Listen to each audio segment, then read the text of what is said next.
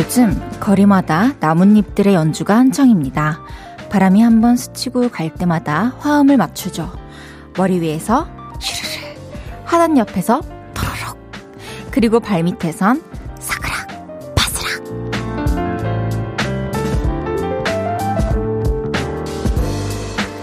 나뭇잎들의 가을 버스킹, 한철입니다. 바람에 힘이 실리고 비가 내리면 우리가 좋아하는. 그 소리는 내년을 기약해야 합니다. 아쉬운 마음이 들기 전에 실컷 감상해야 한다는 거 아시죠? 볼륨을 높여요. 저는 헤이지입니다. 10월 25일 화요일 헤이지의 볼륨을 높여요. 이무진의 가을 타나바로 시작했습니다. 요즘 나뭇잎들의 가을 버스킹 즐기고 계신가요? 이제 얼마 안 남았어요. 그들의 공연이. 어, 지금 부지런히 보러 다니셔야 될 것 같아요. 그래도 다행인 것은 그들이 이곳 저곳에서 아주 자유롭게 24시간 버스킹 연주를 해주고 있다는 거죠. 어, 저도 최근에 설악산도 다녀오고 하면서 이제 가을을 몸소 느꼈잖아요. 눈으로 보고, 코로 맞고, 입으로 마시고, 어, 하면서 바람도 이렇게 피부로 느끼고, 되게, 어, 지금 그, 안 그래도 가을을 좋아하는데, 그렇게 가을을 만나고 와가지고, 지금 차창밖 구경에 제가 푹 빠져 있습니다, 요즘. 그리고, 가을도 자, 짧지만, 어, 특히나 그 사그락, 바스락, 도시락. 이 소리는 느낄 수 있는 시간이 짧기 때문에 지금 많이 즐겨두세요, 여러분. 실시간으로 보내주신 문자들 소개해 드릴게요. 이하님께서, 맞아요. 거리마다 연주가 한창이에요. 나뭇잎의 버스킹이라고 하니 평범하게 들리던 소리도 특별해지는 느낌이네요. 오늘도 만나서 반가워요. 그렇죠. 되게 그들이, 어, 어, 하모니? 그들의 하모니라고 생각하면서 감상을 해보시면 빗소리도 그렇고 바람 부는 소리 그리고 낙엽 뭐 떨어지는 소리 낙엽 밟는 소리 눈 밟는 소리 요런 게 되게 좋게 다가오는 순간이 있을 거예요. 한번 이제 그게 들리고 보이기 시작하면 쭉 가는 거죠. 그래서 계절의 변화를 느끼는 게 참 재밌는 것 같아요. 이삭님께서 저도 마음이 너무 바삐 사는 것 같아요. 하늘도 한번 보고 바람 소리도 느끼고 지금 이 순간을 느끼며 살아야 되는데 말이죠. 그러니까 저도 마음이 바삐 살다가 이제 2022년 들어서가지고 최근에 가을이 되어서야 좀 눈도 돌리고 바람도 쐬고 하게 됐네요. 근데 하늘 보고 바람 소리 느끼고 하는 시간을 어, 이 가을이 가기 전에 꼭 시간 내주세요. 김성경님께서 보라 화면에도 낙엽이 있네요. 헤이디가 오면서 가져오셨나봐요. 예뻐요. 낙엽도 헤이디도요. 에, 제가 뭐 가, 가져, 너무 진지하게 받아들이지 말까. 근데 제가 설악산에서 이번에 주워온 거거든요. 잘 보시면 지금 모래바람도 불고 있는데 이거 다 제가 거기서 주워온 겁니다. 이병일님께서 사그락, 바시락, 도시락. 이거 혜저 씨 취향 아닌가요? 허허. 맞습니다. 그래서 제가 실시간으로 올라오는 걸 보고 너무 마음에 들어가지고 참지 못하고 해버렸어요. 사그락, 바시락, 도시락. 헤이즈의 볼륨을 높여요. 여러분의 소중한 사연과 신청곡 기다리고 있습니다. 오늘 하루 어땠는지, 어디서 뭐 하면서 라디오 듣고 계신지 알려주세요. 샵8910, 단문 50원, 장문 100원 들고요. 인터넷 콩과 마이케이는 무료로 이용하실 수 있습니다. 그리고 볼륨을 높여요. 홈페이지에 남겨주셔도 됩니다. 그럼 광고 듣고 올게요. 쉴 곳이 필요했죠. 내가 그곳이 돼줄게요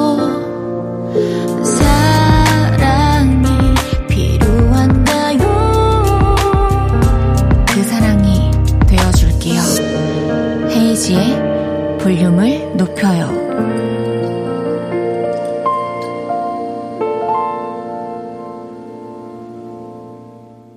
KBS 쿨 FM 헤이즈의 볼륨을 높여요 함께하고 계십니다. 아, 장부경님께서 헤이디 첫 단독 콘서트를 앞둔 기분이 어때요? 저는 일단 심장이 너무 아파요. 헤이즈가 단독 콘서트라니. 눈물 나. 9823님께서 저 진짜 콘서트 가고 싶어요. 남편한테 날짜 다 비우라고 했어요. 승희 왔다님께서 헤이디 언니 콘서트 축하해요. 홍보할 시간 30초 줄게요. 시작!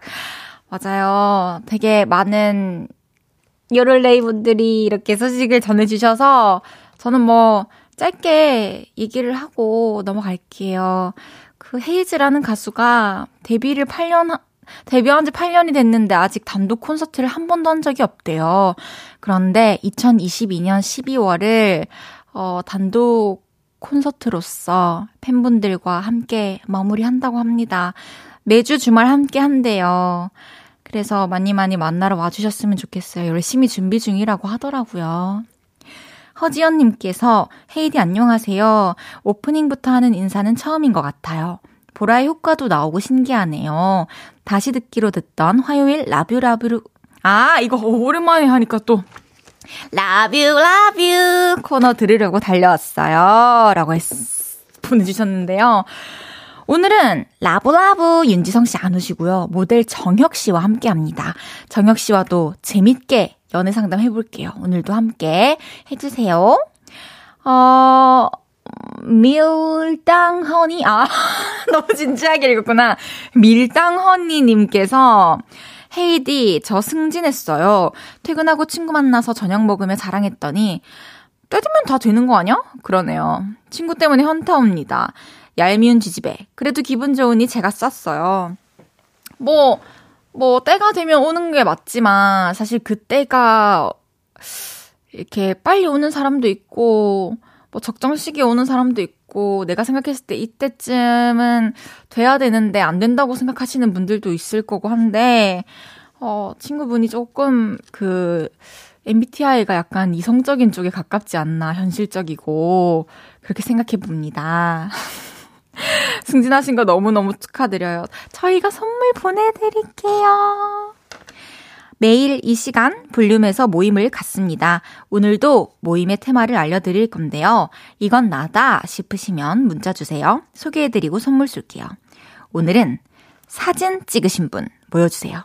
배달 음식 리뷰 남기려고 사진 찍었어요. 낮에 저희 애들 노는 거 찍어놨어요. 가을 하늘을 찍었어요. 이렇게 뭐든 사진으로 남기셨다면 문자 주세요. 문자 샵 8910 단문 50원, 장문 100원 들고요. 인터넷 콩과 마이케이는 무료로 이용하실 수 있습니다. 노래 듣고 와서 소개할게요. 조유리의 러버블.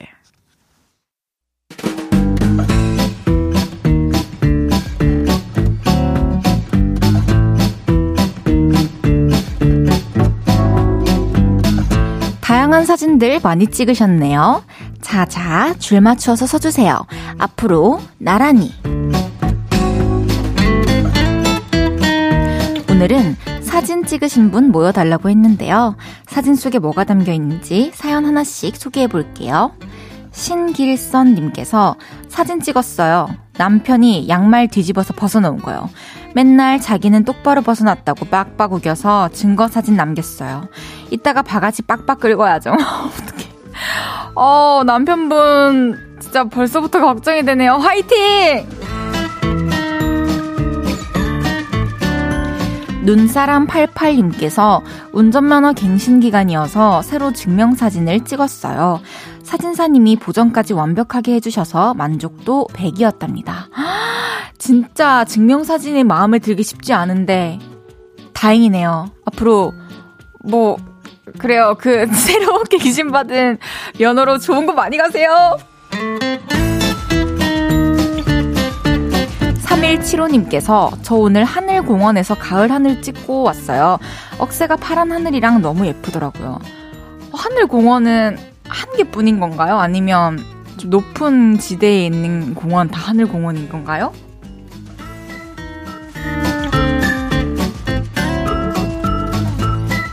7421님께서 전 오늘 약속이 생겨서 새벽같이 집을 나왔거든요.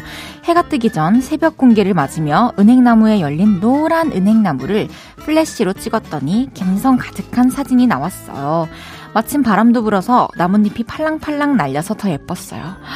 맞아요. 좀 이렇게 어두컴컴한데 핸드폰 플래시를 켜가지고 찰칵 찍으면 가끔씩 진짜 명작이 나옵니다. 0712님께서 저는 애견 미용사여서 강아지들 미용하고 항상 사진을 찍어서 보호자님께 보내드리는데 엄청 좋아해주세요. 아, 사진 보내주셨는데 너무 귀엽다, 강아지. 저도 사실 강아지를 미용 맡기고 찾는 보호자로서 이렇게 사진을 보내주시면 너무 행복할 것 같은데요?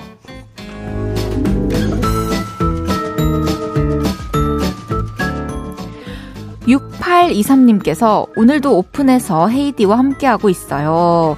함께 바스락 도시락 가득한 가을을 느낄 수 있어서 행복해요.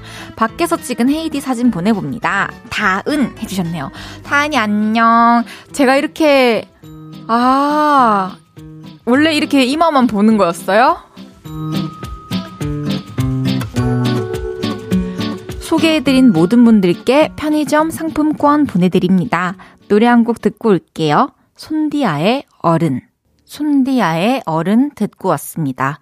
앞으로 나란히 매일 다른 테마로 함께 합니다. 혹시 재밌는 모임 생각나시면 추천해주세요. 색택된 분께는 선물 보내드립니다.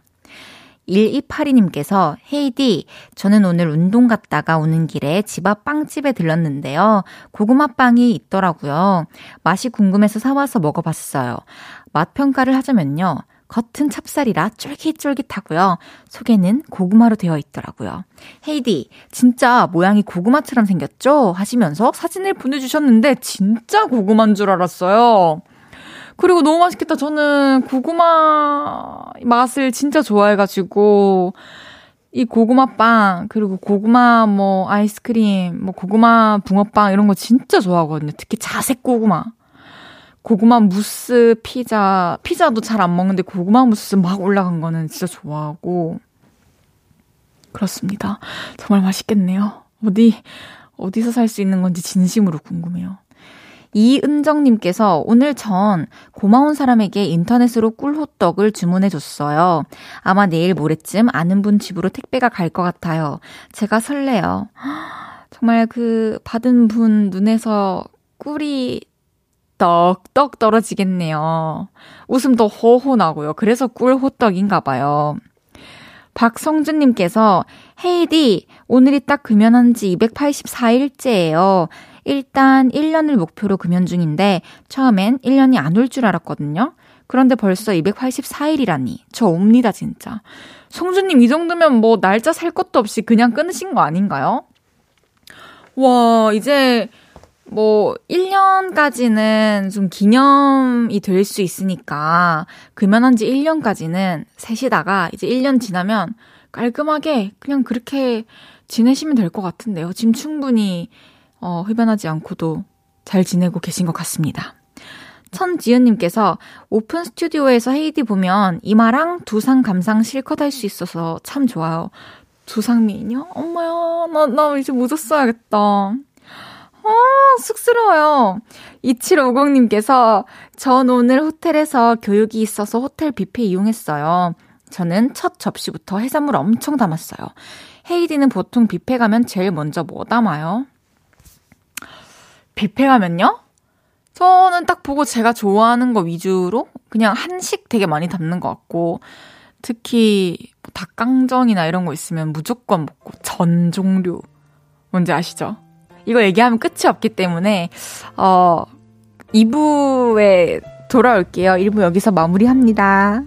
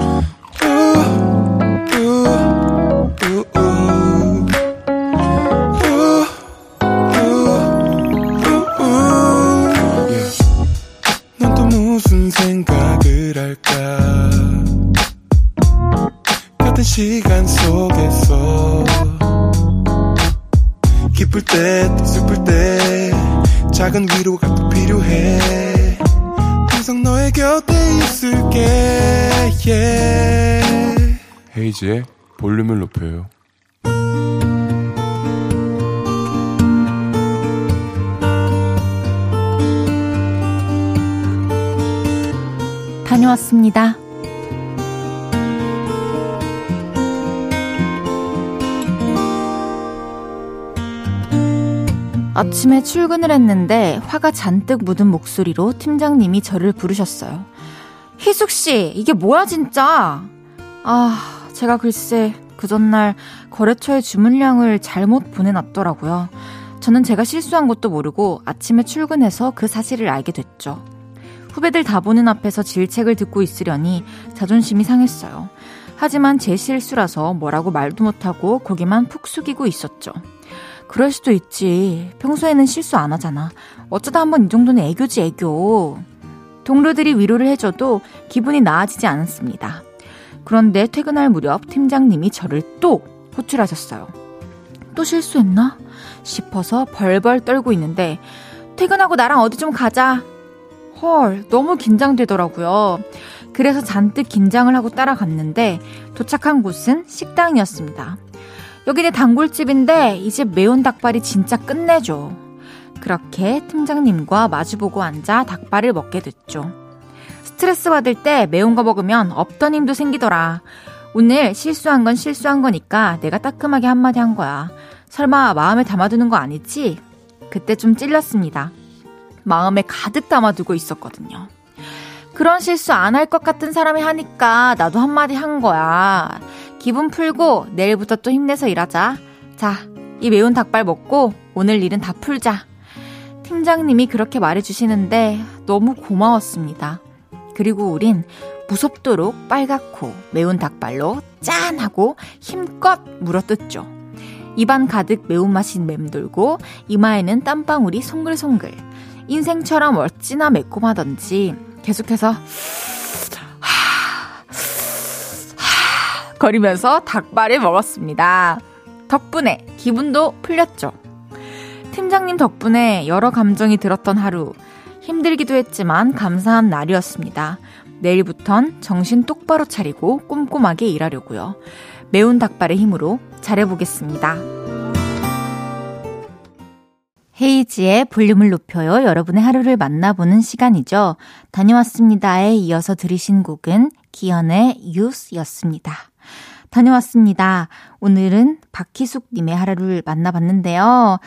어, 희숙님, 매운 닭발의 힘으로 꼼꼼히 오늘 서류도 보시고 또 일도 열심히 잘하고 계신가요? 어, 팀장님이 진짜 멋진 분이기도 하고 또 이만큼 팀장님의 기대를 한 몸에 받고 있는 희숙님도 참 멋지고 그러네요.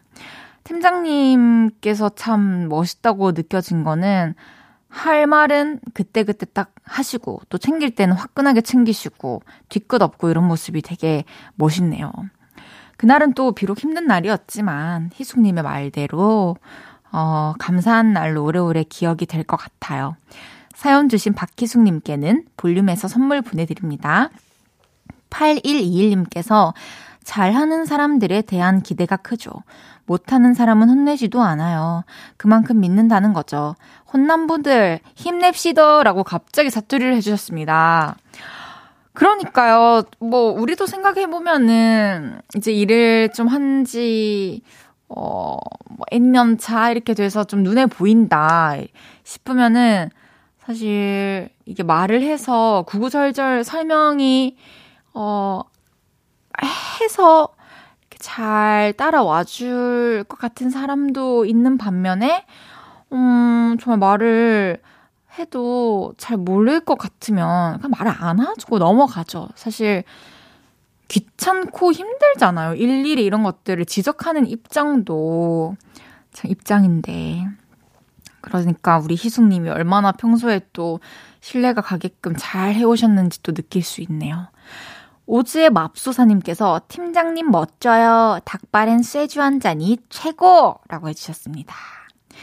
하, 닭발에 쇠주. 음, 제 모르는 조합인데 맛있군요. 전영회님께서 침 고이는 이유는 뭘까요? 연기 너무 잘해요. 매워하는 연기까지. 하, 이게 진짜 매울 때 한 나오는 거죠. 이미경님께서 스트레스 받을 땐 불닭에 치킨이죠. 헤이디는 떡볶이라고 해주셨습니다. 떡볶이도 좋지만 떡볶이는 이제 평소에 자주 먹기 때문에 진짜 뭐 스트레스를 받건 아니면 뭐 기분이 좋아서 아니면 그냥 뭐 매운 게 땡길 때 있잖아요. 그럴 때 저는 불닭도 좋고 어, 찜닭 매운 거 그리고 갈비찜 매운 거 그리고 닭볶음탕 매운 거 이런 거 있잖아요. 좀 국물 자박자박한 그런 느낌? 근데 이제 소나 닭 좋아합니다. 다녀왔습니다. 하루 일과를 마치고 돌아온 여러분의 이야기 보따리 볼륨에 풀어놔주세요. 속상했던 일, 웃겼던 일, 신기했던 일 등등 뭐든지 환영합니다. 볼륨을 높여요 홈페이지에 남겨주셔도 좋고요. 지금 바로 문자로 주셔도 됩니다. 문자샵 8910, 단문 50원, 장문 100원 들고요. 인터넷 콩과 마이케이는 무료로 이용하실 수 있습니다. 노래 듣고 올게요. 방탄소년단의 Life Goes On. 방탄소년단의 Life Goes On 듣고 왔고요. 요럴레이들의 헤이디, 헤이지의 볼륨을 높여 함께하고 계십니다. 요럴레이, 요럴레이! 이래도 되나? 아, 진짜 이래도 되나? 모르겠다.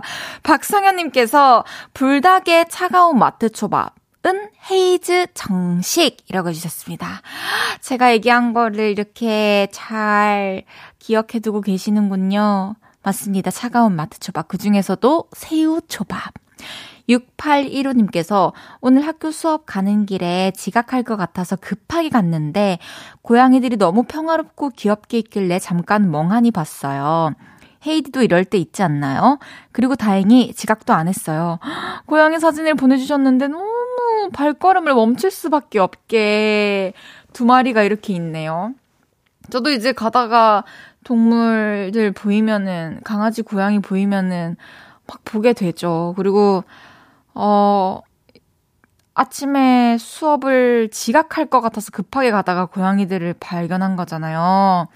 근데 지각을 안 했잖아요. 그러면은 이 친구들이랑 또 평화로운 시간을 보낼 수 있게 또 급하게 간 거 아닌가라는 의미를 부여해 봅니다. 어, 진짜 너무 귀여워요. 3669님께서 새벽 6시에 출근해서 지금 퇴근 중이에요.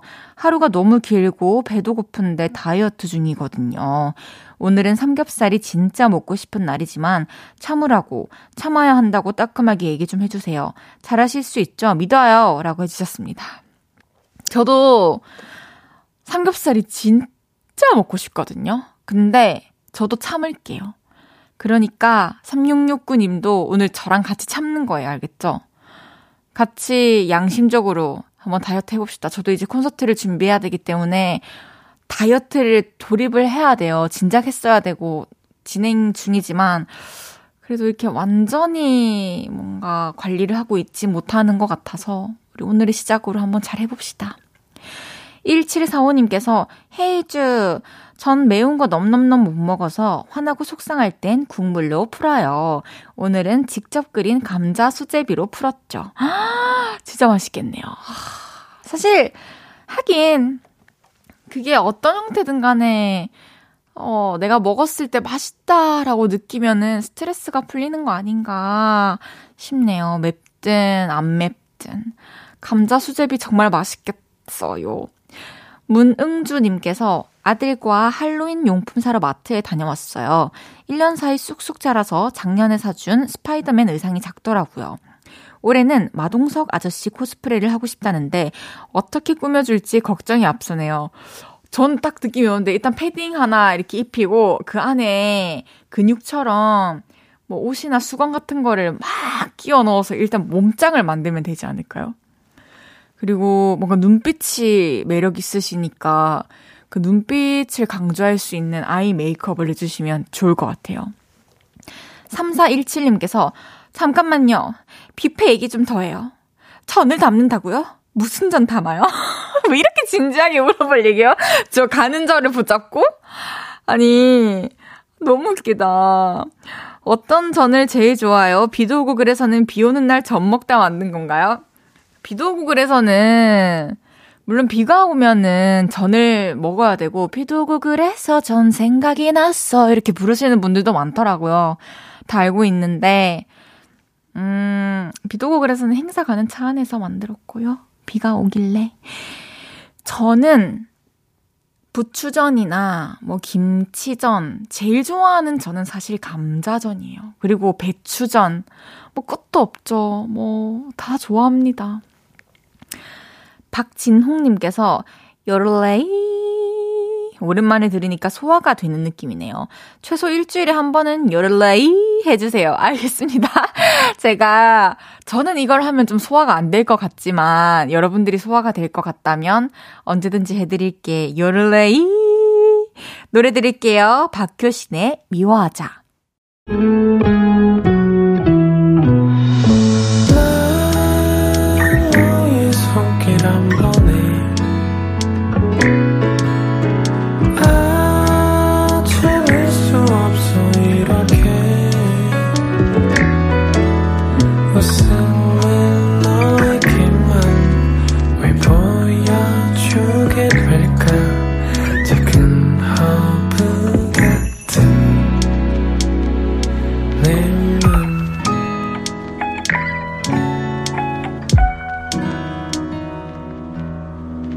헤이즈의 볼륨을 높여요. KBS 쿨 FM 헤이즈의 볼륨을 높여요. 함께하고 계십니다. 9937님께서 헤이디 항상 운동하는 길 청취만 하다가 이렇게 첫 문자를 보내요. 5학년 1반 아줌마예요. 시골에서 따온 감을 곶감 작업을 해서 만들었어요. 걸어놓고 보니 뿌듯하네요. 마음은 헤이디랑 나누고 싶네요. 안녕하세요. 저는 어, 3호선 2번 출구라고 했나? 저번에 어떤 새로운 나이 표현법을 배웠던 것 같은데, 저 3호선 2번 출구예요. 학년으로 따지면 3학년. 2학년밖에 차이 안 나네요. 너무 반갑습니다. 아, 진짜 맛있겠네요. 곶감 사진을 보내주셨는데, 너무 귀엽게, 이, 걸어 놓으셨어요. 잘 말려가지고 맛있게 드시길 바라겠습니다. 저도 그 이모부께서 지금 말리고 계시거든요. 저를 보내주시려고. 그래서 저도 잘 말란 각 곶감을 먹으면서 9937님을 생각하겠습니다. 잠시 후 3, 4부. 연애 모르겠어요. 윤지성 씨가 해외 공연을 가셔서 이번 주는 모델 정혁 씨와 함께 합니다. 오늘은 어떤 연애 상담이 진행될지 기대해 주세요. SF9의 별을 따라 듣고 3부에 돌아올게요.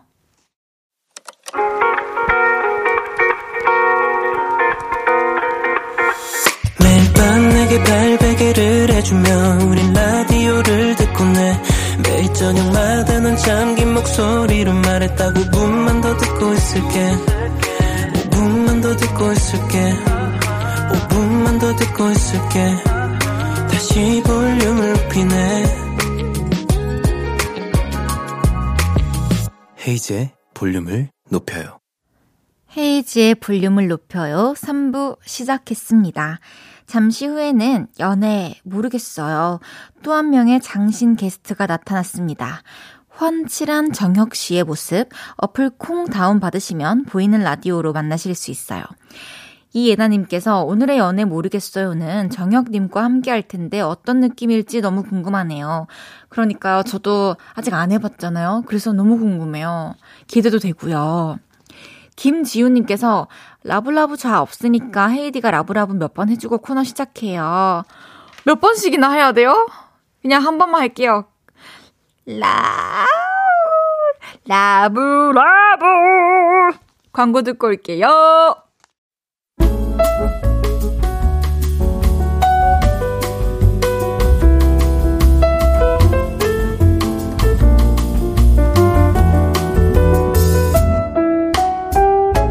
요즘 연애는 해요? 아, 모르겠어요. 아, 안 해요? 아, 모르겠어요. 하긴 하는데 어렵구나. 아니, 아, 모르겠어요. 아, 헤어지고 싶어요? 아니, 아니, 아니 그냥 아, 진짜 모르겠어요. 연애 뭐가 뭔지 하나도 모르겠죠? 여기다 털어놔요. 혼신의 힘을 다해서 같이 고민해 줄게요. 대한민국 모든 청춘 남녀의 고민. 연애. 모르겠어요.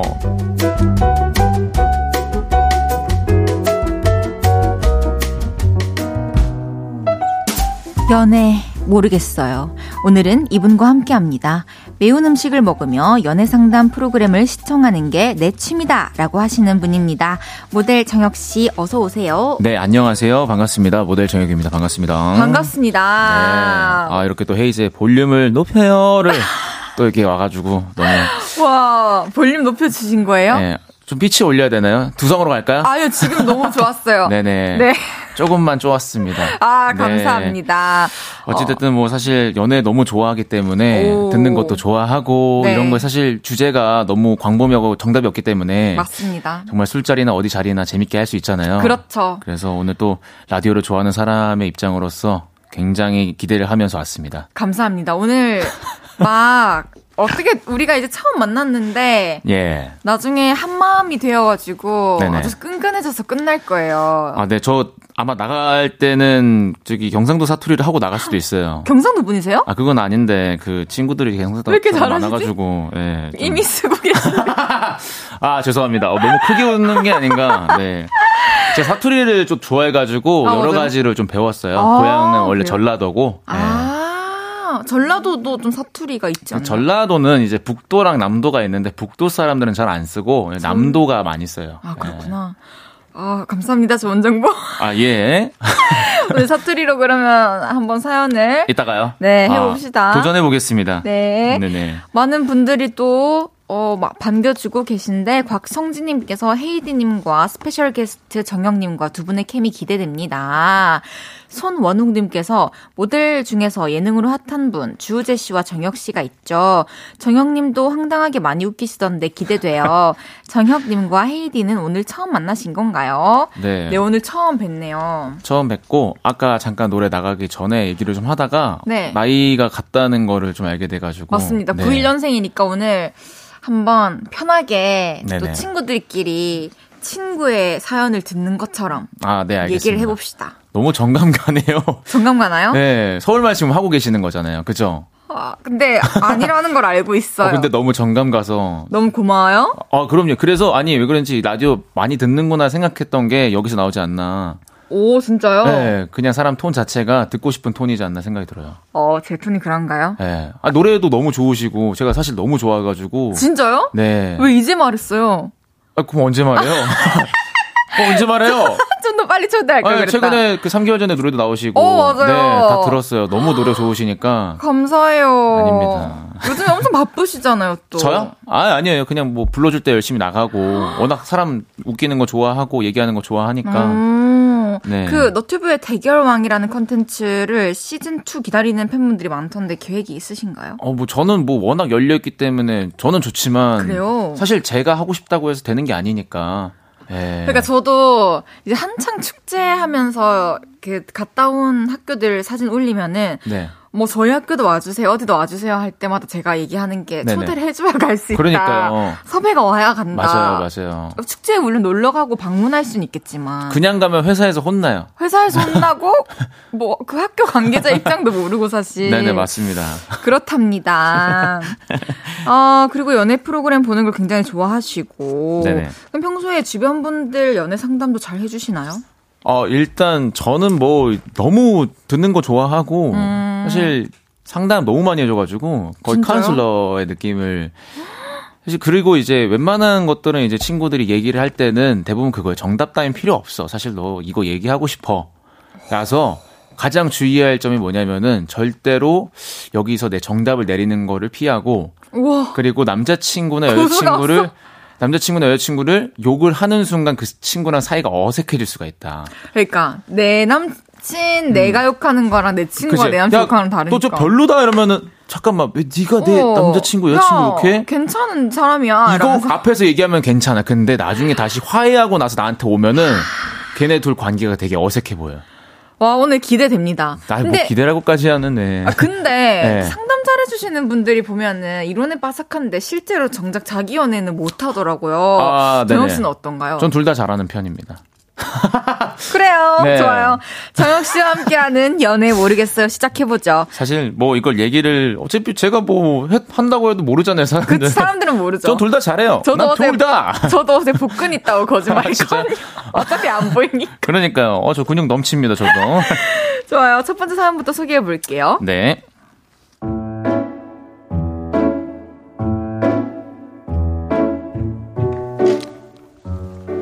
아, 익명을 요청하신 남자분의 사연입니다. 아, 저에겐 장다혜라는 10년지기 여사친이 있습니다. 작년 이맘때쯤이었을 거예요. 같이 이태원에서 카페를 가게 됐는데요. 이 카페 진짜 예쁘다. 야, 그, 저거 뭐야? 음, 편지 쓰면 1년 뒤에 보내주는 거래. 쓸래? 아, 야, 됐어. 뭐 1년이야. 됐어. 아, 왜 해보자. 재밌잖아. 서로 써주자. 그래? 그래서 쓰게 됐습니다. 저는 다혜한테 한 다섯 줄 썼나? 아, 내 친구 다혜, 네가 그렇게 좋아하는 잘생긴 남자 만나서 호강하고 만수무강하고 백살까지 나보다 살아서 내가 먼저 갈게. 뭐 이런 식으로요. 썼던 걸로 기억을 해요. 뒤에는 애드립이에요. 아, 그리고 시간이 흘러 얼마 전 집으로 편지가 왔습니다. 작년에 다혜, 어, 다혜가 썼던 편지였어요. 어, 정말 두 장을 꽉 채워서 쓴 것 같은데. 내가 이런 거 쓰자고 해서 귀찮았지? 근데 나 너한테 하고 싶은 말이 있어. 일부러 이 카페에도 데려온 거야. 어? 혀가, 음. 나 네가 눈치챘을지도 모르겠지만 설마? 너 좋아해. 친구로도 좋아하지만 그 이상으로. 네가 아침마다 전화해서 나 깨워줄 때도 좋고 우리 회사 앞에 와서 나 기다렸다가 같이 갈 때도 좋고 사실 너랑 있는 순간은 다 좋아. 지금도. 고백하면 서로 어색해질까봐 못했는데 이 편지는 1년 뒤에나 도착한다니까 이렇게 마음을 털어놓고도 1년은 더 볼 수 있어서 용기 내봤어. 어, 어, 좀 놀랐고 신기하기도 했고 아, 정말 거짓말 같기도 했어요. 그러다 이런 생각이 문득 들었습니다. 아, 설마 나도 혹시 다혜를 좋아하나? 아, 제가 여러 가지로 다혜를 엄청 챙기고 있다는 거는 알고 있었거든요. 아, 그런데 다혜도 제가 쓴 편지를 받았는지 요즘 연락이 안 옵니다. 제가 편지를 받고도 별말을 안 하니까 뭐 거절의 뜻으로 받아들였나 봐요. 그런데 사실 저에겐 시간이 좀 필요했습니다. 어, 빵, 형, 인형, 빵, 앙행. 예? 자기 뭐라고? 우리 자기 뭐라고요? 오빠. 어? 나문희 여사님? 오빠? 사실 저에게는 8개월 만난 여자친구가 있었거든요. 아, 그런데 요즘. 오빠! 오빠! 오빠! 어, 어, 어, 어. 무슨 생각해? 나랑 있는데 딴 생각하는 거야? 아, 데이트를 해도 집중이 안 됩니다. 아무래도 제가 다의 생각을 많이 하는 것 같습니다. 그리고 무엇보다 편지를 받고 나서 다혜랑 며칠 동안 연락도 안 하고 얼굴도 못 봤더니 이런 말하기 좀 그렇지만 아, 보고 싶습니다. 여자친구에게 미안하지만 다에게 가는 게 맞는 걸까요? 그런데 친구가 아닌 연인의 우리는 어떨지 사실 잘 모르겠습니다. 그래서 겁이 나기도 하는데 저 어떻게 하면 좋을까요?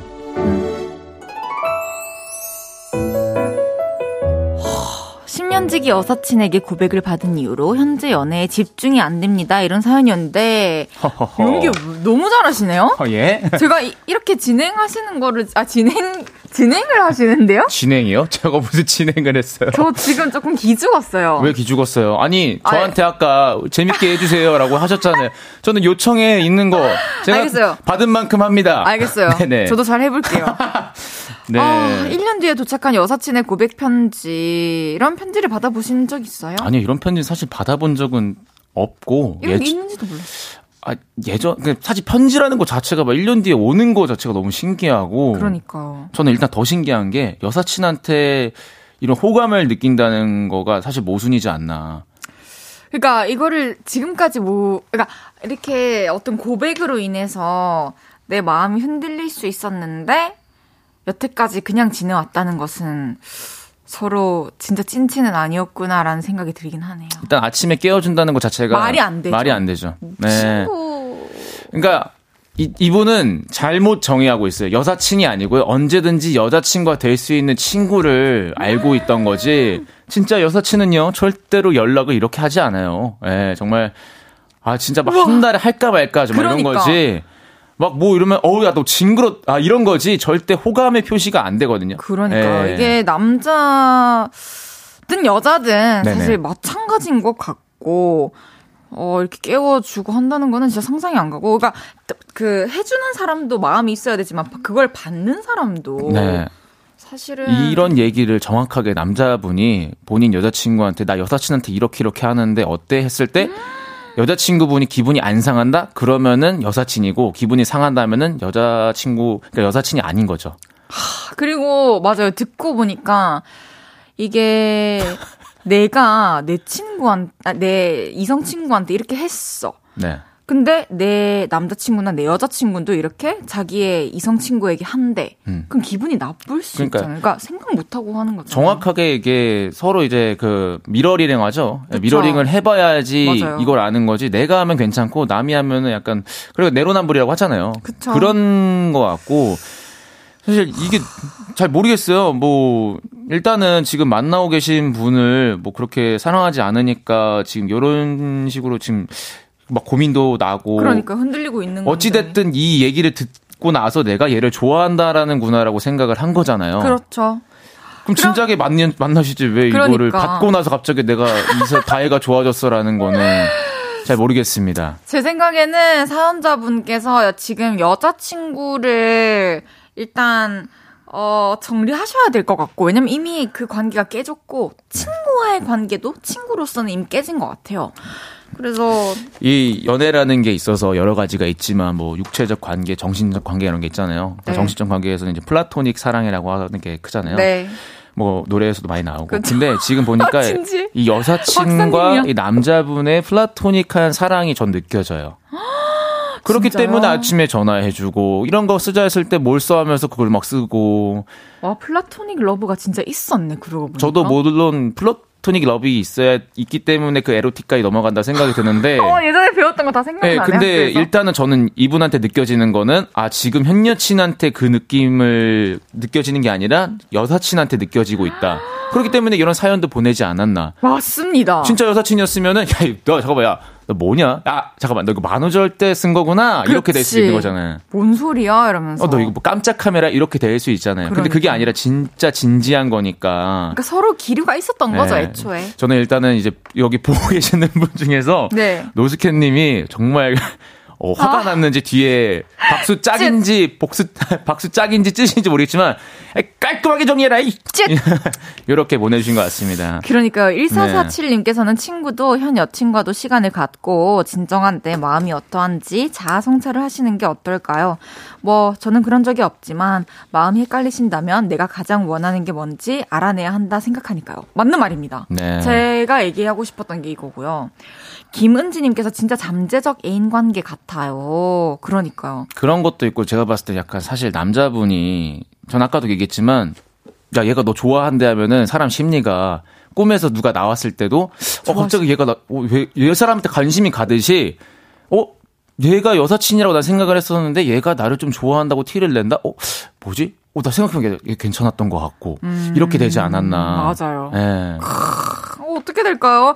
일단 좀 어, 뭐랄까. 저는 일단 정리를 하는 게 낫다고 생각해요. 일단은 지금 여자친구한테 뭐 잘 생각을 해서 여자친구랑 정리를 하든가 아니면 친구한테 야 이거 문제 좀 얘기를 좀 하고 솔직히 근데 음. 사실 그때 당시에 그 친구가 얘를 좋아한 걸 수도 있고. 맞네요. 아직까지. 아니면 그거예요. 연락이 안 된다는 거는 아 내가 1년 전에 걔 좋아했다고 미쳤나 봐. 왜 그랬나 아. 나 진짜. 아야야 야, 미안해 미안해. 야 장난 좋고 좋고. 이렇게 된 거면 끝날 맞아요. 수도 있는 거고. 일단은 연락을 빨리 해서 네, 정리를 하는 게 좋을 것 같습니다. 근데 진짜 일단 지금 여자친구를 그냥 방치한 채로 그 친구에게 연락해서 막 의사 묻고 확인하고 이런 건 하지 말아 주셨으면 좋겠어요. 정말. 일단은 이 사연을 듣고 계시는 주변에 남자친구 계신 분들 중에서 어 여사 여사친의 장다혜 씨인가 다혜 씨 계신 분들은 네.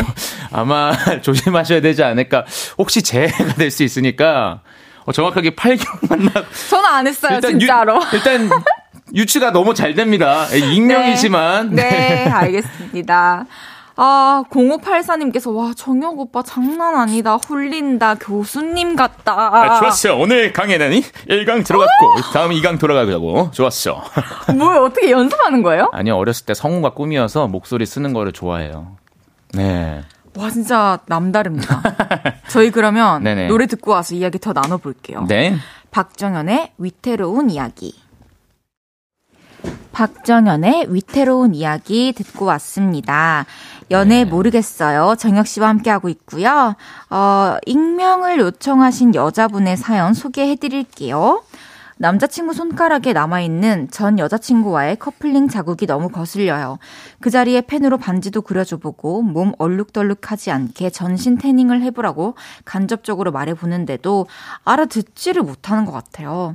아니면 그 반지 자국을 지우기 싫은 걸까요? 아, 남친을 볼 때마다 반지 자국만 자꾸 크게 보이는데 너무너무 괴로워요. 그리고 우리 또 커플링을 하자는 말에는 싫다고 합니다. 그것도 너무 거슬려요. 와, 이 남자 전 여친을 아직 못 잊은 걸까요? 아. 아, 스트레스다, 근데. 둘 중 하나예요. 뭔데요? 근데 저는 전자, 전자. 정말로 큰 게 그거예요. 아, 별로 신경 안 쓰고 있다. 그치? 별로 신경 안 쓰는데 여자친구분이 너무너무 사랑하다 보니까 이 하나부터 열까지가 다 보이는 거야. 예를 들어서 진짜 맞아요. 내가 내 자식이나 내 이제 뭐 반려동물이나 마찬가지로 발톱이 뭐 아니면은 머리만 감았는지 씻었는지 이런 거 다 확인하듯이 그쵸. 내가 좋아하다 보니까 밥은 잘 먹었는지 이런 게 다 포함돼서 저게 너무 신경이 쓰이는 거죠. 근데 맞아요. 사실 남자친구는 아무렇지 않아서. 별로 아무렇지 않을까. 그러니까 우리가 이런 생각 해보면 될 것 같아요. 헤어지고, 뭐, 이렇게 추억이 담겨 있는 공간에서 네. 그런 것들을 이제 바로바로 지우거나 뭐 다른 걸로 바꾸거나 이렇게 안 해서 좀 의미를 부여하는 경우가 있잖아요. 맞아요, 맞아요, 맞아요. 근데 진짜 신경을 안 써서 바꾸고 삭제하는 걸 잊어버릴 그쵸. 수도 있거든요. 그리고 커플링을 하자는 말에 싫다고 하는데 저는 이 부분에 있어서도 또 생각이 드는 게 네. 커플링을 하고 저렇게 생긴 거잖아요. 음. 그럼 얼마나 뭐 나의 삶에 있어서 얼마나 이게 계속 껴 있었으면은 그러니까. 이게 보일 정도로 이 선이 보일 정도로 맞아요. 그러면은 남자친구 입장 정말 이게 힘들었거나 불편했거나 그럴 수 있죠, 사실. 네, 그래서 하기 싫다고 할 수 있는데 만약에 이유를 물어봤는데 뭐 그런 게 아니라 그냥 아 싫어 이러면은 조금 서운할 수도 있긴 하겠다. 그쵸. 왜냐면 네. 이전에는 해가지고 이렇게 자국까지 남았는데 나랑은 안 한다고 하면 그러니까, 그러니까. 수 있죠. 약간 좀 얘기를 해주면은 괜찮지 않을까 생각이 좀 드는데 어, 1447님께서 장담합니다. 모릅니다. 절대 절대 못 잊은 게 아니라 아무 생각이 없는 겁니다. 네. 어, 그냥 냅다 이 자국 신경 쓰인다 하셔도 아무런 문제 안 생깁니다. 정확하게 지금 보이는 라디오 보고 계시는 분들 제 표정을 봐주시면 돼요. 한번 저한테 왜 반지 얘- 한번 얘기해 주시겠어요?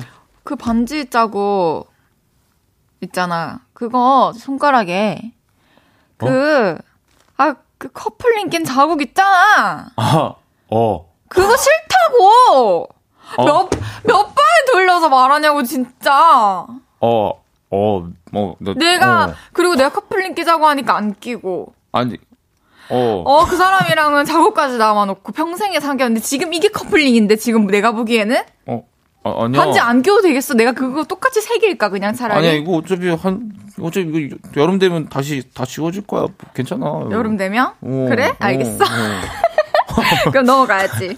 이런, 이런 거예요. 그냥 네. 별거 아닙니다. 네, 별로 신경 안 쓰셔도 될것 네, 같아요. 신경 쓰이면은 진짜 말을 해보는 거를 네. 권해드릴게요. 네. 저희 이제 3부 마무리하고 4부에 만날 건데요. 글렌체크의, 어, 광고를 듣고 4부에 돌아오겠습니다. 저녁 8시가 되면 헤이즈 볼륨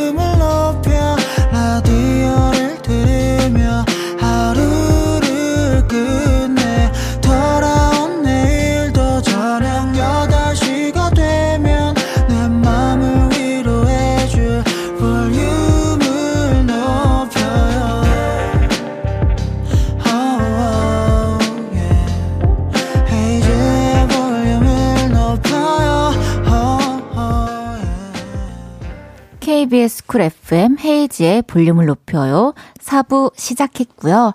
연애 이야기에 같이 고민해보는 코너. 연애. 모르겠어요. 오늘은 모델 정혁 씨와 함께하고 있습니다. 숭이 왔다님께서 크크크크 헤이디 찐 화남이라고 해주셨는데 제가 얘기를 하다가 아니 진짜 사- 앞에 상대방이 있고 연기를 하니까 갑자기 눈물이 맺히는 거예요. 저는요, 정확하게 한 두 마디로 끝날 줄 알았는데, 열 마디까지 아주 깜짝 놀랐습니다. 진짜로 이- 제가 이렇게 이입을 해요. 정지혜님께서 저도 얼마 전에 사진첩을 보다 전 남친 사진을 봤는데 그냥 봤습니다. 지워야 한다는 생각을 못 해요. 어, 이거 왜 있지? 어, 어, 지울게요. 어, 어 깜빡했다. 어, 이렇게 되는 게 그러니까. 거의 어, 일- 어, 많이 어, 있죠. 예. 어 이러면서 그냥 뭐 사실 일일이 지우는 것도 아우, 상상이 안 간다. 사진을 찍어본 적이 너무 없어가지고. 아, 강나영님께서 아무 신경 안 쓴다고 해도 여자친구가 그렇게 싫다고 말하면 신경 써야죠. 아, 내가 네. 왜안 하지? 그러니까 나영님, 제가 이 마음으로 이입을 해서 그렇게, 어, 1절부터 10절까지 한 거거든요. 그래서 정확하게 남자친구분들은 웬만하면은 그런 흔적들은 다 지워버리시고 그러니까. 하시는 게 제일 좋습니다. 맞아요. 좋은 연애를 하고 싶으시면은 네. 정혁 씨 말을 들어야죠. 오늘 완전히 이론 박사, 척, 척 박사. 저도 근데 사실 이 부분에 있어서는 실수하는 경우가 많은데 최대한 어떻게든 다 지우려고 하죠. 음. 네. 저는 지울 게 없어요. 어때요? 야? 없어요. 일단 사진첩이 혹시 그뭐 용량이 가장 많이 차지하는 데가 사진첩인데 혹시 사진을 많이 안 찍으세요? 사진을 전 풍경을 많이 찍어요. 네. 네. 어. 그럼 계속해서 다음 사꽃 사진 이런 거. 그게 많아요. 저는 우리 어머님들이 제일 좋아하시는 네, 꽃 사진 이런 딱 거. 어머님 감성. 예전부터. 아, 그- 이제 다음 사연 소개해 드릴게요. 네.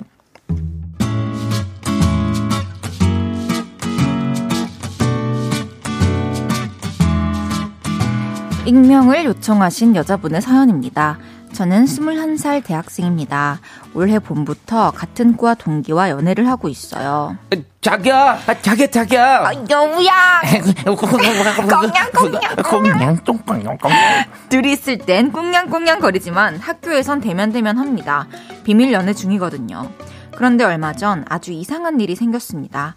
과 사람들이랑 점심을 먹고 커피를 마시고 있었는데요. 야, 정혁, 니네 그냥 공개해. 공개, 야, 공개하라고. 야, 공개 빨리 안 하냐? 야, 공개해. 와, 몇몇 사람이 남자친구한테 이런 말을 하더라고요. 속으로, 뭐지? 아, 우리 걸렸나? 이런 생각을 하고 있었는데요. 그때 여자 동기 한 명이 제 남자친구의 팔짱을 끼면서 그래야겠다. 영화 몰래 보러 간 건데, 어, 그걸 들켜버렸네. 좋았어. 오늘부로 선수한다. 우리 두 달 된 커플이니까 앞으로 잘 부탁해. 와 이러더라고요. 너무 놀라서 제가 얼음이 된 사이 그들은 우리과 공식 커플이 됐고 그날 밤 남자친구가 저를 찾아왔습니다. 아, 아, 아, 걔가 갑자기 그렇게 말할 거라고 생각 진짜 못했어. 아, 왜 이렇게 됐지? 아, 지금 그게 문제야? 네가 이쪽 저쪽 아. 다 만난 게 문제 아니야? 아, 아, 그게 아니고, 나, 아니야, 나 걔랑 사귀는 거 절대 아니야. 내가 고백 받았는데, 사실, 거절을 못 하겠더라고. 아, 그래서, 아, 사실 몇 번 밥 먹고 영화 본 건데, 아, 진짜, 왜 일이 이렇게 됐지? 그걸 나더러 믿으라고? 근데 왜 아까 아무 말도 못했어? 아, 아 알잖아, 나, 나, 나좀 소심하. 아, 나 놀랬어. 아, 근데 내가, 어떻게, 어떻게든 정리해볼게. 고백도 거절 못했으면서 무슨 정리야? 내가 할게. 아, 안 돼, 안 돼, 안 돼, 안 돼. 아, 제발 그거 안 돼. 하지 왜 마. 안 되는데? 내가 새, 내일 사람들한테 다 말할 거야. 아, 안 돼. 나, 아, 그럼, 없는 얘기도 생기잖아. 야, 어? 없는 얘기 생기는 건 겁나고 내가 상처받는 건 겁 안 나? 아, 한 번만 이해해줘. 아, 내가 어떻게든 해볼게. 제발 약속, 응? 그러겠다던 남자친구는 요즘 그녀와 팔짱을 끼고 다닙니다. 그러면서 제 눈치를 엄청 봐요? 아, 나 걔랑 사귀는 거 아니야. 이 말이 진짜긴 할까요? 아, 내가 어떻게든 정리해볼게. 진짜 그러긴 할까요? 뭔가 잘못돼도 한참 잘못됐는데 헤어지는 건 싫어요. 제가 헤어지면 그둘은 진정한 공식 커플이 되고 저와의 연애는 누구의 기억 속에도 없는 없었던 일이 돼버릴 것 같거든요. 저 그냥 다 뒤집어 엎을까요? SNS에 남친이랑 찍은 사진을 확 올려버릴까요? 어떻게 하는 게 좋을지 정말 모르겠어요.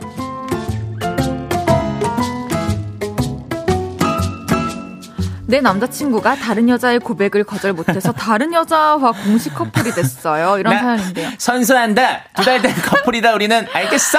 와, 자, 진짜. 투투 선, 투투 받아, 투투 받을 테니까 2,200원씩 내놔. 그리고 먼저 걸린 사람이 공식 커플이 된다는 건데 와. 진짜 그냥 양다리인데 뭐 무슨 뭐뭐 하는 거예요? 그리고 팔짱 끼고 다니고 하는데 그냥 끝난 거지. 와, 이거는 여자친구분 너무 착하신 거 아니에요, 지금? 착한 거예요? 아니면은 연애 경험이 없는 거예요? 그냥 말도 안 되죠. 아니, 연애 경험이 없어도 나빴으면 약간 성격이 불같고 화가 많이 났으면은 여기서 그냥 바로 저는 덜컥 일어나죠. 야, 뭐 하는 거야? 음.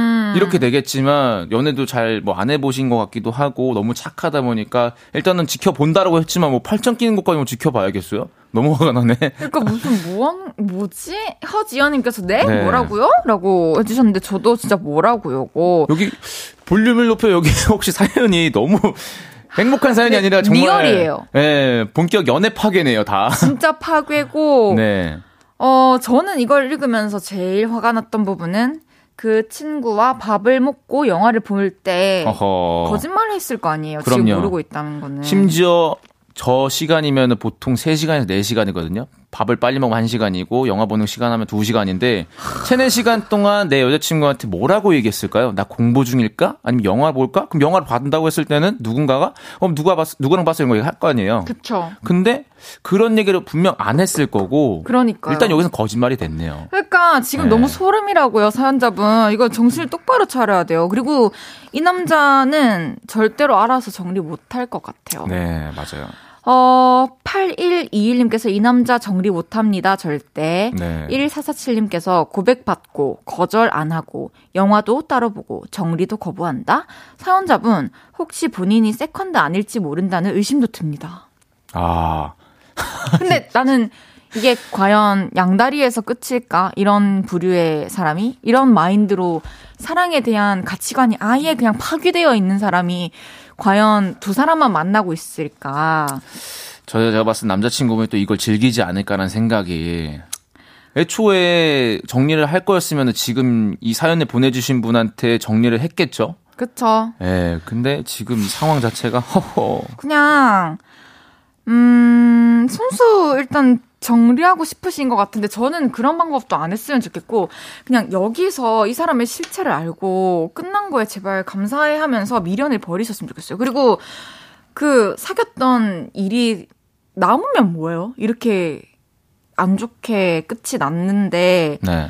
날 건데 저 같은 경우는 저는 사실 저는 제가 당한 만큼 돌려줘야 되는 성격이라서 와 저는 저는 그냥 포기. 아, 아니요 저는 그러면은 나만 이렇게 상처받는 거 어떻게든 하- 하고 싶어서 어떻게 할 거예요? 저 같으면은 대자보라도 쓰겠습니다. 진짜로? 네, 저 같으면 요즘에 그, 그런 거 많던데요. 어디 우와. 어디 대학교 뭐 있습니다 이런 거 있잖아요. 우와 맞아요 대나무숲. 네, 그런 거 전 다 할 것 같은데요. 아니 나 나도 에스- 인, 정확하게 SNS 올려야겠다. 이 남자친구 아니 쌓인 게 많아요. 아니, 아니 앞으로. 남자친구분이 뭐 그냥 서로 이제 일반적으로 싸운 게 아니라 이거는 정말 도덕적으로 어긋나는 행동이잖아요. 그쵸. 근데 그러면서도 시간을 줬고 그 시간 안에서 더 즐긴다? 허, 이거는 지금 음, 이건 당해도 싼다고 생각해요. 저는. 예. 그러네요. 듣고 법적 보니까. 처리가 안 된다는 거는 이거는 민중의 재판이 필요합니다. 이분 진짜 뭐 이렇게 다른 코너 마련해야 되는 거 아니에요? 아닙니다. 정혁 씨와 함께. 제 개인적 기준으로는 민중의 재판이 필요합니다. 제가 만약에 잘못한 거였으면은 저한테 욕이 왔겠죠. 민중 재판이니까. 그러네요? 이 대자보를 썼을 때 내가 잘못한 게 아니고 남친구 잘못이다. 그러면은 이 친구는 잘못을 인지를 하고 저한테 뭐 사과라도 하겠죠. 그리고 뭐 지금 만나는 애랑 만나든지 말든지 난 신경 안 쓸 것 같아요. 맞네. 그래야 신경이 안 쓰이겠다. 아, 왜냐면 봐봐요. 내가 헤어지고 나서 난 집에서 울고 막 그 주간 그 한 달 동안 얼마나 힘들고 살 빠지고 아니면 살찌고 그러겠어요. 난 걔로 인해서 피해받는 게 너무 싫어. 너를 부셔버릴 거야. 당장 부셔버릴 거야. 아니 어디 저기 뭐 있어요? 몰라 그냥 됐어요. 저기 이게 되게- 대입 아니에요. 이게 이게 몰입 아니에요? 아 몰입이에요. 죽여버릴 거야. 부셔버리겠어. 어, 너무 무섭고 진짜 네. 진짜 그렇게 소위 말해 참교육이라고 하죠. 네. 참교육 시전. 네. 승유 어따님께서 아이고야 남자 스릴 넘치는 데이트를 즐기셨네. 그래 맞다 맞다. 이 재원님께서 아, 헐어볼라. 아, 그래요. 아, 에, 터트려요. 아이, 그럼 그 남자도 군대 갑니다. 그럼, 아, 끝! 정확해요. Exactly. 이재원님께서 말씀하셨어요. 남, 문제 생기면은 도망갈 겁니다. 어디로? 바로, 아미, 군대로. 김창환님께서 강한 부정도 안 했다는 건 그 여자분에게도 마음이 있다는 이야기 아닐까요? 그러니까요. 그래. 그냥 마음이 여기 저기 다 아니, 분해되어서 돌아다니고 있는 거예요. 진짜 여기도 마찬가지. 남사친, 여사친 관계 같은 느낌이잖아요. 만약에 진짜 내가 여사친이었다? 썸이 다 탈 수 없는 상황이었다? 그러면 손 딱 잡고 얘 지금 뭐 하는 소리야? 잠시만. 잠깐만요. 이 여자가 내 여자입니다. 하면서 이렇게 됐겠죠. 반대로. 그렇지. 네. 근데 지금 아무런 아무런 어, 오히려 좋아. 오히려 좋아. 약간 이렇게 됐으니까. 얘, 어, 얘가 아니까 일단은 이해해주기로 했으니까 팔짱도 끼고 다녀야겠다. 어. 그래, 맞아. 김은지님께서 우리는 이걸 양다리라고 말하기로 했어요. 그 남자분만 모르는 듯 짱나네라고 해주셨고 사연자분도 정확히 아셔야 된다. 양다리인지 삼다리인지 모르겠지만 N다리예요. 그래요, 맞아요. 문어다리다 여기는 딱 봐도. 그러니까요. 아, 노래 한 곡 듣고 올게요. 에릭남의 솔직히. 에릭남의 솔직히 듣고 왔습니다. 모델 정혁 씨와 함께하고 있는 연애 모르겠어요. 이번에는 짧은 사연들 소개해 볼 건데요. 어, 그 전에. 우리 큰언니가 문자를 하나 보내주셨어요.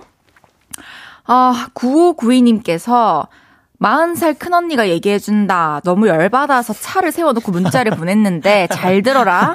당장 헤어져라. 개과천선이 되지 않는 놈이다. 아, 차 세우고 보내주셨어요. 자, 그리고, 네, 네. 얘기- 얘기해 주세요. 그 경험을, 어, 조금 더 우리보다 많이 한 언니야가 보내주신 거예요. 맞아요. 정확하게 이제 어른들 말씀에 버릴 거 없다라는 게 이런 부분에서 나오지 않나. 맞아요. 예. 강성우님께서, 아, 듣다가 열받아서 들어왔어요. 아이, 참, 남자가 개념이 없네요. 아, 책임감도 없고. 아, 아. 근데 헤어질 수 없다고요? 우와! 참, 저런 남자 계속 만나면 계속 비참해집니다. 과감하게 돌아서세요. 이러다 들받아서 들어왔네, 참나. 우와, 아니, 잠깐만요. 이거 박진영 선배님. 안녕하세요, 성대모사요? 한석규입니다. 아, 한석규 예, 난 뭐, 난 아무것도 예. 모르네. 박진영 선 아, 박신양 선배님. 아, 박신혜. 아, 네네. 네 여자다, 이거 아니에요. 아, 아니구나. 예. 그러니까 남자가 개념이 없어요. 누가 들어도 지금 누가 들어도 열받는 상황이고 와, 저는, 와, 지금 사연 보내주셨는데, 그거 아세요? 문어다리는 끊어도 다시 자란대요. 와, 진짜 명언이다. 양다리는 진짜 양반이네. 문어다리가 진짜, 와, 팩트 감사합니다. 어디 가서 저도 이거 써먹어야겠다. 그러니까요. 예. 그러니까 저도요. 아 이제 짧은 사연들 좀 소개해 드릴게요. 정혁 씨가 소개해 주세요. 네, 2750님의 사연입니다. 얼마 전에 제 친구랑 남자친구랑 셋이 분식을 시켜놓고 먹고 있었어요. 아, 근데 제 친구가 순대에 저- 소금을 많이 묻혔다고 그걸 아우 다른 데 순대에 막 묻히더라고요. 아, 그런데 그 순대, 소금 묻혀진 순대를 남친이요. 아, 먹는 거예요. 아, 전 농담 삼아서 남친한테 아, 먹지 마! 하고 뺏어 먹긴 했는데 둘 다 저한테 예민하게 군다고 뭐라고 했어요. 아, 전 깻잎 떼어주는 것도 절대 이해 못하고 소금 묻혀놓는 거 먹는 것도 싫어요. 아니 뭐 제가 예민한 건가요? 아, 난 피곤해 죽겠어. 어, 그럼. 이놈의 논쟁. 어, 이젠 논쟁. 순대 논쟁이야? 예. 깻잎 논쟁. 저는 그냥 어떻게 생각하냐면 네네. 뭐 결론이 지어졌어요. 그래서 뭐 세상에서? 이거는 또 연애와 비슷한 거라서 정답이 없죠. 예. 저는 그냥 그 본인 소신에 맞게. 어, 그냥 누구냐에 따라 다를 것 같아요. 어떤 친구냐에 따라 다를 것 같고, 네네. 어떤 사랑을 하고 있느냐에 따라서 다를 것 같은데, 네네. 깻잎을 떼주고, 뭐 밥에 올려주든 말든, 그게 신경이 전혀 안 쓰이는 친구가 있을 수도 있고, 그럼요. 좀, 아, 뭐지? 이렇게 생각이 드는 와중에. 둘 중 한 명이 그렇게 했다? 그러면, 어, 뭐야? 이렇게 될 수도 있죠. 음. 그래서 어떤 친구냐, 어떤 남자친구냐에 따라서도 너무 다를 것 같고, 음. 일단 순대 소금 이거는 이거는 소금을 찍어주는 것도 아니고 털어 털어놓은 거예요. 부스러기에 묻혀 먹는 거. 소금이 딱 찍어, 어, 너무 많다. 음, 여기다 털어야겠다. 그러니까. 하고 내 거 먹는 거죠. 근데 그거를 딱 남자친구가 먹은 거야. 어? 그러니까 난 어, 괜찮아. 소금 묻혀진 순대네? 어, 없어 이렇게. 어, 써, 소금 안 찍어도 되네. 아, 냠냠. 이렇게 먹는 거죠. 어 그러면 난좀 소금 이렇게 순대 하나를 네네. 기름 묻히듯이 네네. 소금 이렇게 다 해가지고 타타닥 다른데 다 묻혀줄 것 같은데요. 어. 아 그래 이러면서 그리고 이게 이것도 중요한 것 같아요. 그냥 내 여자친구 남자친구가 싫다고 하면 네네. 안 해도 되는 거면 그냥 안 하면 좋을 것 같고. 그럼요. 그게 정답이긴 하죠. 근데 저는 개인적으로 뭐 깻잎까지는 이해할 수 있는데 순대는 약간 뭔가 간접 뽀뽀 같은 느낌이지 않나 저는 어머나. 의미 부여를 좀 하고 싶네요. 왜, 왜, 왜요? 순대를 내가 먹는 거를 소금이 많이 묻혀서 그거를 털었다. 네. 그러면은 그 순대와 순대가 밀접한 접촉을 가지면서 서로의 순대가 스킨십을 했다. 됐어요. 근데 그거를 내 남자친구가 먹었다? 부셔버릴 거야. 그러면. 부셔버릴 거야. 그러면 그 찌개도 한 숟가락 못 쓰겠네. 아 그런 건 아니 다른 거죠. 그건 달라요? 그거랑 다른 거죠. 막, 이렇게. 취- 왜냐면 한 piece씩 되어 있잖아요. 진열이 한 piece씩 이렇게 되어 있잖아요. 마치 finger food 마냥. 아, 가까이 것이구나. 근데 내가 먹을 거 거기가 아니라 지금 남자친구가 먹을 그거가 지금 내 친구가 그걸 이렇게 비빈 거지 이렇게 턴 게 잘 안 털려 비벼야 돼 비벼가지고 먹었다면 했구나. 어 스킨십을. 해버렸네 잠깐만 이렇게 될 수가 있죠 그럼 제발 이런 거 좀 먹지 마세요. 그냥 뭐, 그냥 다른 거. 모르겠다. 근데 순대로 이런 일이 생길 줄 어떻게 알았겠노? 순대로 이런 감정이 생길 줄 어떻게 알았겠어, 이분도. 제가 아까 말했던 게 이제 끝에 가면 사투리 쓰겠다 했는데 여기 사투리가 갑자기 엄청 나오시네요 저는 네. 이제 화요일 이 시간만 되면은 네네. 진짜 또 너무 뭐랄까 감정이입을 하고 네네 어, 진짜 인간 장다해로서 돌아오기 때문에 사투리가 음, 더 많이 나오는 음, 것 같아요. 근데 저는 사실 이런 부분들이 다 그런 것 같아요. 내가 이 사람을 좋아하지 않으면 할 수 없기 때문에 그러니까요. 이것 또한 사랑의 표현이고 정말 사랑하는 친구가 별로 뭐 무관심하고 무신경하면은 내 여자친구가 좋아한다. 내 남자친구가 그걸 신경 쓴다면은 맞춰주면 돼요. 맞아요. 우리 그렇게 합시다. 좀 더. 배려하고 위해 주면서. 어, 이제 우리 헤어질 시간인데요. 강나영님께서 두 분 찐친 같아요. 오늘 케미 짱이었어요. 라고 보내주셨는데, 오늘 어땠습니까? 너무 재밌었고요. 예, 혹시라도 다음에 또 불러주시면은 또 오도록 하겠습니다. 알겠습니다. 꼭 또 초대할게요. 꼭 또. 나와주세요. 네네. 그러면 보내드리면서 유라의 스탁수 광고 듣고 올게요. 헤이지의 볼륨을 높여요에서 드리는 10월 선물입니다. 천연 화장품 봉프레에서 모바일 상품권, 아름다운 비주얼 아비주에서 뷰티 상품권, 아름다움을 만드는 우신 화장품에서 엔드뷰티 온라인 상품권, 160년 전통의 마루코메에서 미소 된장과 누룩 소금 세트, 젤로 확 깨는 컨디션에서 신제품 컨디션 스틱, 하남 동물의 복국에서 밀키트 보교리 3종 세트, 팩 하나로 48시간 광채 피부 필코치에서 필링 마스크팩 세트, primer 맛집 자트 인사이트에서 soft watery cream primer, 마스크 전문 기업 유이온 랩에서 핏이 예쁜 아레브 칼라 마스크, 캐주얼 럭셔리 브랜드 르 아르베이에서 headwear 제품, 에브리바디 엑센코리아에서 배럴백 블루투스 스피커, 아름다움을 만드는 오엘라 주얼리에서 주얼리 세트를 드립니다.